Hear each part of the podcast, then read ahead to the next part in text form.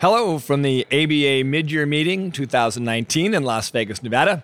I'm Patrick Palace, and I'm here with Bill Burnett. And we're on the road with the Legal Talk Network.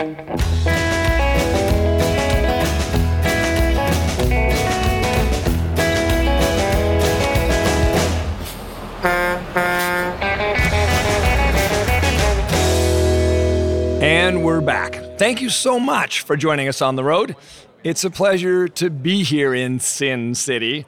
Today I'm talking about designing your life with New York Times bestselling author Bill Burnett. Bill, thank you very much for joining us. It's, it's a pleasure to have the chance to talk with you and interview you today. Oh, that's fantastic. I'm glad to be here. You know, for those people that maybe don't know you as well as they might want. Can you just give us a little background about how you got here? Sure, sure. You know, I'm a sort of lifelong designer. I've been working in industry for years and years. I was worked at Apple doing uh, the original PowerBooks. But my very first job was at Kenner Toys in Cincinnati, Ohio, where I got to design Star Wars toys. But after I came back to, for my graduate degree at Stanford, I started teaching. And just, you know, one class a year for a bunch of years. And about 10, 12 years ago, I decided to take a full time job. So I'm now the executive director of the design program at Stanford. We have an undergraduate and a graduate program, lots of great students going out to solve hard problems, really passionate. It's a really fun job to have because I get to teach and I get right. to run the program. So you're here at this ABA conference and at the National Council of Bar Presidents. You were talking about design, design thinking in particular. Yeah. And you know, for some lawyers, that's something they know. But I'm going to say for a lot of the listeners, design thinking may not be something they know all that well. Sure. Can, can it kind of give us the version or short version of what design thinking is and, and how it works? Right, right.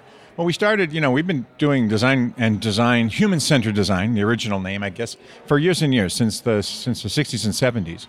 But in the last 10, 12 years or so, this idea of design thinking, this methodology that anyone can learn to do innovation, has become quite popular. We've got a, a graduate institute called the D School that teaches it. We bring people in from all over the country to learn it. Lots and lots of companies are using it as their innovation strategy. And you can certainly design products or services or experiences with it. But we're also finding people using it for strategy, for reinventing a law firm, for reinventing your practice. Um, it's just a great way to approach a problem when the when the future's a little ambiguous, can't get a lot of data, but you can use techniques like um, ethnography and prototyping to kind of build your way forward into some kind of a new to the world idea. You know, a lot of us, I think, will start with the idea, well, that we have a problem. There's an issue at the bar we have to work with. There's a, an issue in our profession, say access to justice, something like that. Right. And we like chew away at the problem as we define it. Right. Uh, but isn't that kind of one of the things that design thinking tackles? Yeah, you know, a lot of times people they think they know what the problem is, and they certainly know it from their point of view, but they may not know it from the point of view of the folks they're trying to help. So we say in, in the first step in design thinking is empathy, going out in the world and really discovering. Okay, you can you can talk about you know access to justice, but what's really going on in the world? And it's probably not one problem, right? There's probably lots of different reasons that people don't feel they have access. Maybe they don't have the money. Maybe they they're in a community where there are no lawyers. Maybe they're just scared because lawyers and law sounds like a scary thing. Right, right. You know, um, they could be intimidated. Um, there's a lot of different reasons, and when you actually engage with empathy, the the people you're trying to serve, you discover often that you've been working maybe not on the wrong problem, but not on the on the best version of the problem. And I asked this question to the, to the audience earlier today about how many of you applied design thinking to your bar work? And, and like nobody raised their hand. Maybe one person did. And sure. then I said, well, how many of you ever applied design thinking to your life? And I almost saw people going, wait, to our to our life. Can, Can, you do that? Is that a thing? Yeah. Right? But that's that's your thing. And and tell us about this the shift to using design thinking for products, you know, like for yeah, for Star sure, Wars toys sure. to my life. Yeah, and it's been an interesting journey. Um, know, when I started uh, full time at Stanford, I was getting having office hours with lots of students, and even though the Stanford kids are pretty bright, they don't know how to launch. They don't know what they want to be when they grow up. They they're worried that their life won't be meaningful. All, all the things we all worry about. And so uh, my my buddy Dave Evans, who I've done some work with before, came over from uh, Berkeley, and he said, "Hey, let's do a class for these kids." And I said, "Well, let's we do it. Let's do it around design." So you can apply the principles of empathy, empathy for yourself, empathy for what the world needs. You can prototype your way forward with prototyping interviewing and prototyping experiences. There's lots of ways to take the design principles and apply them to your life. And that turned out to be very, very popular. It's one of the most popular electives at Stanford. And then um, we uh, we ended up writing a book, and the book was you know turned out to be pretty popular as well. pretty popular. So, so it seems like it's really helpful to reframe your life as and your future not as some kind of a problem to be solved, but sort of a design and adventure to go on, and then to use the, the principles of design thinking, human centered design, to kind of prototype your way into the life you really want to live. And on along the way, we met a lot of psychologists and a lot of people in in, uh, in the fields of you know coaching and, and helping that cued us into all the dysfunctional beliefs people have. They think it's too late. I can't do anything now, or I, re- I did the wrong thing in college and now I'm stuck. Right. Or you know I'm, I'm supposed to follow my passion, but I don't even know what that is, so I'm stuck. And we just blow up all those myths in the book. There's no, you know, designers get stuck a lot because we're always working on new things, but we just have a lot of tools and techniques for getting unstuck, and that's what we teach people. Well, I love that because you just touched on something that I had as you were talking. I had in my head. Everyone says follow your passion. Sure. You know, just, just follow your passion. Like like it's that easy. We're at Stanford, and I mentioned this in my other talk. We have to be data driven. We can't just make stuff up. So we went over to the uh, a buddy of ours, Bill um, Bill Damon, and he's over at the Stanford Center for the Study of Adolescence. By the way, adolescence now goes up to 26 as an academic subject. So if you've got any children less than 26, don't worry, they're still adolescent. um, Good to know. But uh, well, actually, you know, like boys' brains don't fully develop till they were 25 or 26 anyway.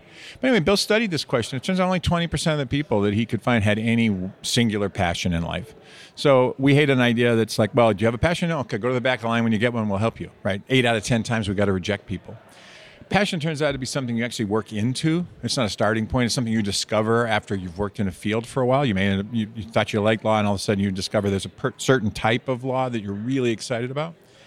So, you know, what one, just because you're passionate doesn't mean the world's going to pay you to do it. Two, it's hardly ever the place to start, and and it really makes people feel bad. Like, because when you hear the question, you assume, well, everybody else must have one, right? And I'm the only loser, you know, in the bunch. Turns out, eight out of ten people don't have one. And you know, so often I think in law, and maybe it's just built into being a a plaintiff's lawyer like I am, we hit these big problems like we can do this. That's a windmill. I can tilt at that baby yeah. all day long. I'm going to make this make this happen. But you're really good at, that kind of summing that up. Uh, that there's just some problems that maybe you just shouldn't oh, shouldn't yeah. tackle. We watched how people were getting stuck, and we don't want to. We want to be helpful, right? So there's there's two kinds of problems that we notice people get stuck on a lot, and if you just reframe them, you can release. One we call an anchor problem. An anchor problem is when you actually got the solution in the problem. You know, I really want to go. I want to. I want to go sailing every weekend, but I can't afford a sailboat. So my problem is, how do I afford a sailboat? Well, that's you see how the problems and the solutions in the problem. Like, there's lots of ways to go sailing on the weekend, but you've decided the only way to do it is to do something you can't do, which because you don't have enough money for the boat. And by the way, uh, anybody who actually knows anything about sailing is you don't want to own your own boat. That's crazy. You want to go, you know, rent one. You want to be in a sailing club. You want to be able to sail the 32 footer and then you know the and the 28 footer.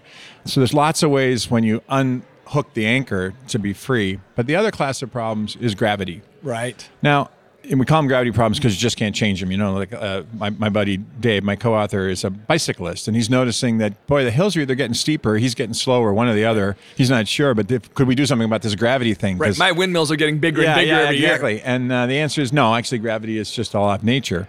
Now, you may decide that you're you know you want you want to work on social justice. You want to work on you know uh, equity for women. You want to work on access to you know to, to the legal system for people who, who don't have access. Those are noble causes. And if you decide that's your cause then go for it and work hard and you know and accept that uh, what do you think Martin Luther King said the arc of justice bends slowly right. but it bends towards the truth. So you know good for you to work on that stuff. But you know there's a lot of problems in the world that just aren't your problem and and you know you can say uh, one example was we were working with a, a, startup company that had been growing really really really fast, and then it started to slow down. And you know if you'd been one of the early people, every six months you got a promotion. Hey, you've been here six months. You're the director of engineering. Hey, you've been here. You've been here a year. Good. You're the vice president because we don't have anybody else, right? But as it started to slow down, people started to say, well, when do I get promoted? And and the gravity problem was, hey, this company's too big and I'm not getting promoted. It's like, well, the reality is, when companies get big, you know, there's a line at the door for the vice president's job. And that's sh- and there's lots of ways to be happy. You can go side sideways, you can go, you know, you can go out, you can go around, but you can't go up. So don't get stuck in a gravity problem because there's nothing you can do. The thing is to accept. First step in design thinking is accept. My buddy Dave would say you can't solve a problem you're not willing to have. So accept the problem. this like company isn't growing. Decide if you want to stay or go. Then decide if, then decide what would really make you happy. It's just a new challenge, right? Going up is really just a new challenge. In fact, a lot of times people go up and they hate their job because they, they don't get to do the thing they loved. They just get to manage it. So really be careful that you don't. There are windmills worth tilting, and then there's some that just aren't your windmill. You know, that, that rings up, you know, such a laundry list of, of interesting problems I think that, that we all face. And one of the things that, you know, lawyers are worried about where our profession is is heading, and uh-huh. what it's going to look like, Right. and what the legal economy, how it's changing all the way around us. Yeah. And so we sit down in boards and, and leadership positions and, and we have these conversations about how we can move the law forward, how we can change it so we can help more people, how, right, how we can do all these things, innovation and what it means to us. And you have that person or people who always say, well, where's the data behind that? If we're going to innovate, show me that it's already been done. Show me that it it works. Like Yeah. this is already a path that's been Right. been proven. So help us using this design thinking. What do you do when there isn't any data? When there's not somebody who's worn that path, and you have real problems you want to solve that aren't windmills you're tilting? No, yeah, no, right? absolutely. Well, And- Where do we go from there? You know, if, and you know, if your business model is changing and you don't respond, something bad's going to happen, right? I mean, so you've got to respond. Now, look, the definition of innovation is it's new to the world. Nobody's done it. That's what made the iPhone amazing. That's what makes you know the Tesla amazing. That's what makes a lot of things amazing. No one had ever done it. In fact, nobody even thought it could be done. So when you're trying to make things new to the world, when you're trying to innovate, and our, our methodology is, to, is a way to innovate regularly, which is also sort of a funny oxymoron. Like, how do you innovate regularly? Well, you use empathy to understand the problem. You probe the solution. You, you kind of sneak up on the solution by building lots of little small solutions, not complete things, little tiny prototypes. And then you see what works, and eventually you start gathering data about a possible future. Now, the tricky bit is that as you start making different things happen, people change their mind about what they want. Mm. So it's a very interactive process where you're kind of co-creating this future with people who are are reluctant maybe to move to that future, but you do it in very small steps, and you do it through this process of prototyping and iterating and staying really, really clear on what problem you're solving. It turns out my co-author Dave has been working with a big law firm in, in the Bay Area. You know, used to be very engaged with startups and lots of lots and lots of you know stuff around intellectual property and things. And that whole field is really changing. The valley's changing a lot, and startups aren't going public; they're getting acquired, or startups are are staying you know unicorns and not not even having an exit event. Um, the way uh, the VCs want to pay for legal services is changing, and so they've just completed a whole design thinking exercise over a year and a half of really trying to explore what would what is the future of our practice. You know, lawyers don't go into the law to, to be salesmen; they want to be lawyers. Right. But inevitably, they're out there trying to convince a client to give them money, and so it's interesting how we frame what we do, and how we have to sometimes reframe in order to be relevant in in the changing reality. I always tell my students in designing your life or in designing a product, look, you know, future's going to come. Somebody's going to out invent you if you don't keep inventing, you know, a product or a service or whatever. So the future's going to come. You only have two choices: accept the default of whatever happens, and you just respond and hope you don't, you know, hope you hope you're still relevant, or hope you're happy, or have some intentionality. Put a design in place. Put two or three designs in place. Probe that future with prototypes and see what's going to happen. Because uh, my my quote I ended with today was. Um, Alan Kay was one of the Apple fellows, a smart guy in the computer industry. He said the best way to predict the future is to invent it. Right? So be the inventor of your future. Don't just wait for it to happen. I love that whole idea. To me, buried in there somewhere is, is this this idea that I think so often, you know, lawyers have a trial or have a case, and it's about win or lose. Mm-hmm. And lose means fail. Fail is bad. So we only have one path. You I- only I, can didn't hire you to lose. Right. and so the, the idea of innovation that, that lawyers maybe uh, have a hard time getting our hands around is that, that failure might be okay. Mm-hmm. That maybe failure is a process. I don't know. Walk me through how failure fits into, or even if you call it failure, I don't know, fits Well, into yeah, this whole you know, design process. You know, uh, David Kelley, who's our senior guy and the guy who started IDEO and the D School and a bunch of other things, um, he wrote a book on he called Creative Confidence. How do you learn to be confident in your creativity again? And he talked about, you know, fail early, fail fast, fail often, because the faster you fail, the more you'll the faster you'll succeed. But that you know, there's l- let's be clear. If we lose the case and I go to prison, that's not a good failure, right? right. Now maybe maybe if you negotiated that down to a you know, small number of years instead of a large number of years, we can count it as a win. So outcomes that are bad are just bad. But how we get there and what we try, you know, what, what, what questions we ask, what, what do we explore about that possible future, and did we exhaust all the possible opportunities before we made a decision? That's the kind of stuff where, look, if you're going to innovate, you're going to, you know, what the famous uh, Thomas Edison quote I know 10,000 ways not to make a light bulb, right? Right. He had 10,000 prototypes. I don't know if that's literally true, but he had a lot, and none of them worked. But he didn't view it as a failure, he just viewed it as learning. So, a, you know, a hard failure, you know, I didn't get what I wanted, somebody died, you know, th- th- we, you, you can't reframe those things. That's just life, and you deal with life, you know, as is appropriate. But when you're trying to do something new, and reinvent your business model, re-engage in a new way with your clients, kind of get more excited about your profession. Maybe, you know, everybody at certain points in their life, in their professional life, typically in their 30s and 40s, kind of looks up and goes, "Is this it? Is this all? Is this the whole thing? I mean, I'm kind of on the top of the pile, and it's not as good as I thought, you know, or or it's not what I wanted." So when you're when you're in those moments and you're trying to reinvent, you're going to try a lot of stuff and you're going to learn as much from the things that didn't work as the things that worked. So those are the kinds of you know soft failures, what we call failure immunity. If you're prototyping and it doesn't work, in fact, I'll give you an example. We're trying to figure out how to teach designing your life in Japan, and I have a wonderful team over there, and they're really smart folks. Uh, you know, ex McKinsey fellows and ex you know smart trainers and stuff. And we ran our first workshop uh, in Japan with eight people who were we you know picked them because we thought they could kind of do it and it was a disaster. None of the exercises worked. Oh boy. None. I mean, like zero out of eight. The Japanese don't brainstorm in, in public because it's embarrassing. The Japanese don't share their feelings because you just don't do that in the Japanese culture. The Jap- it was really interesting. Lots of really huge cultural, you know, things popped up that we were unaware of.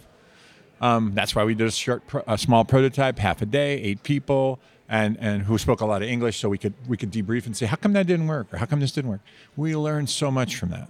So I wouldn't call that a failure. I would call that the necessary first step to figuring out how to translate. Because I absolutely believe, no matter where you are, whatever culture you grew up in, you want to be happy. You want your life to have some meaning you know, outside of just making money and going to work. David Brooks talked about in an article in the New York Times eulogy virtues versus resume virtues. You don't want people standing around, you know, the graveside saying, "Well, you know, Patrick was a great guy. He he got his uh, he got his invoices done on time, and he made a Always had his billable hours. and he, and he yeah, his billable hours up, and he made a good spreadsheet. You know, you don't want that. You want him to say he was a, a great man, he was a lovely father, he was a good human, he, he was a great you know little league coach, whatever, yoga instructor. You want people to talk about the things that matter. So I think that's true everywhere. But I think there's a lot of different ways to the top of that mountain, and you know, we're going to have to completely redesign our exercises for it to work in a culture that's that's more of a collectivist culture, and where standing out is not what you want to do, and where sharing feelings is uh, more of a private thing. So we'll figure it out.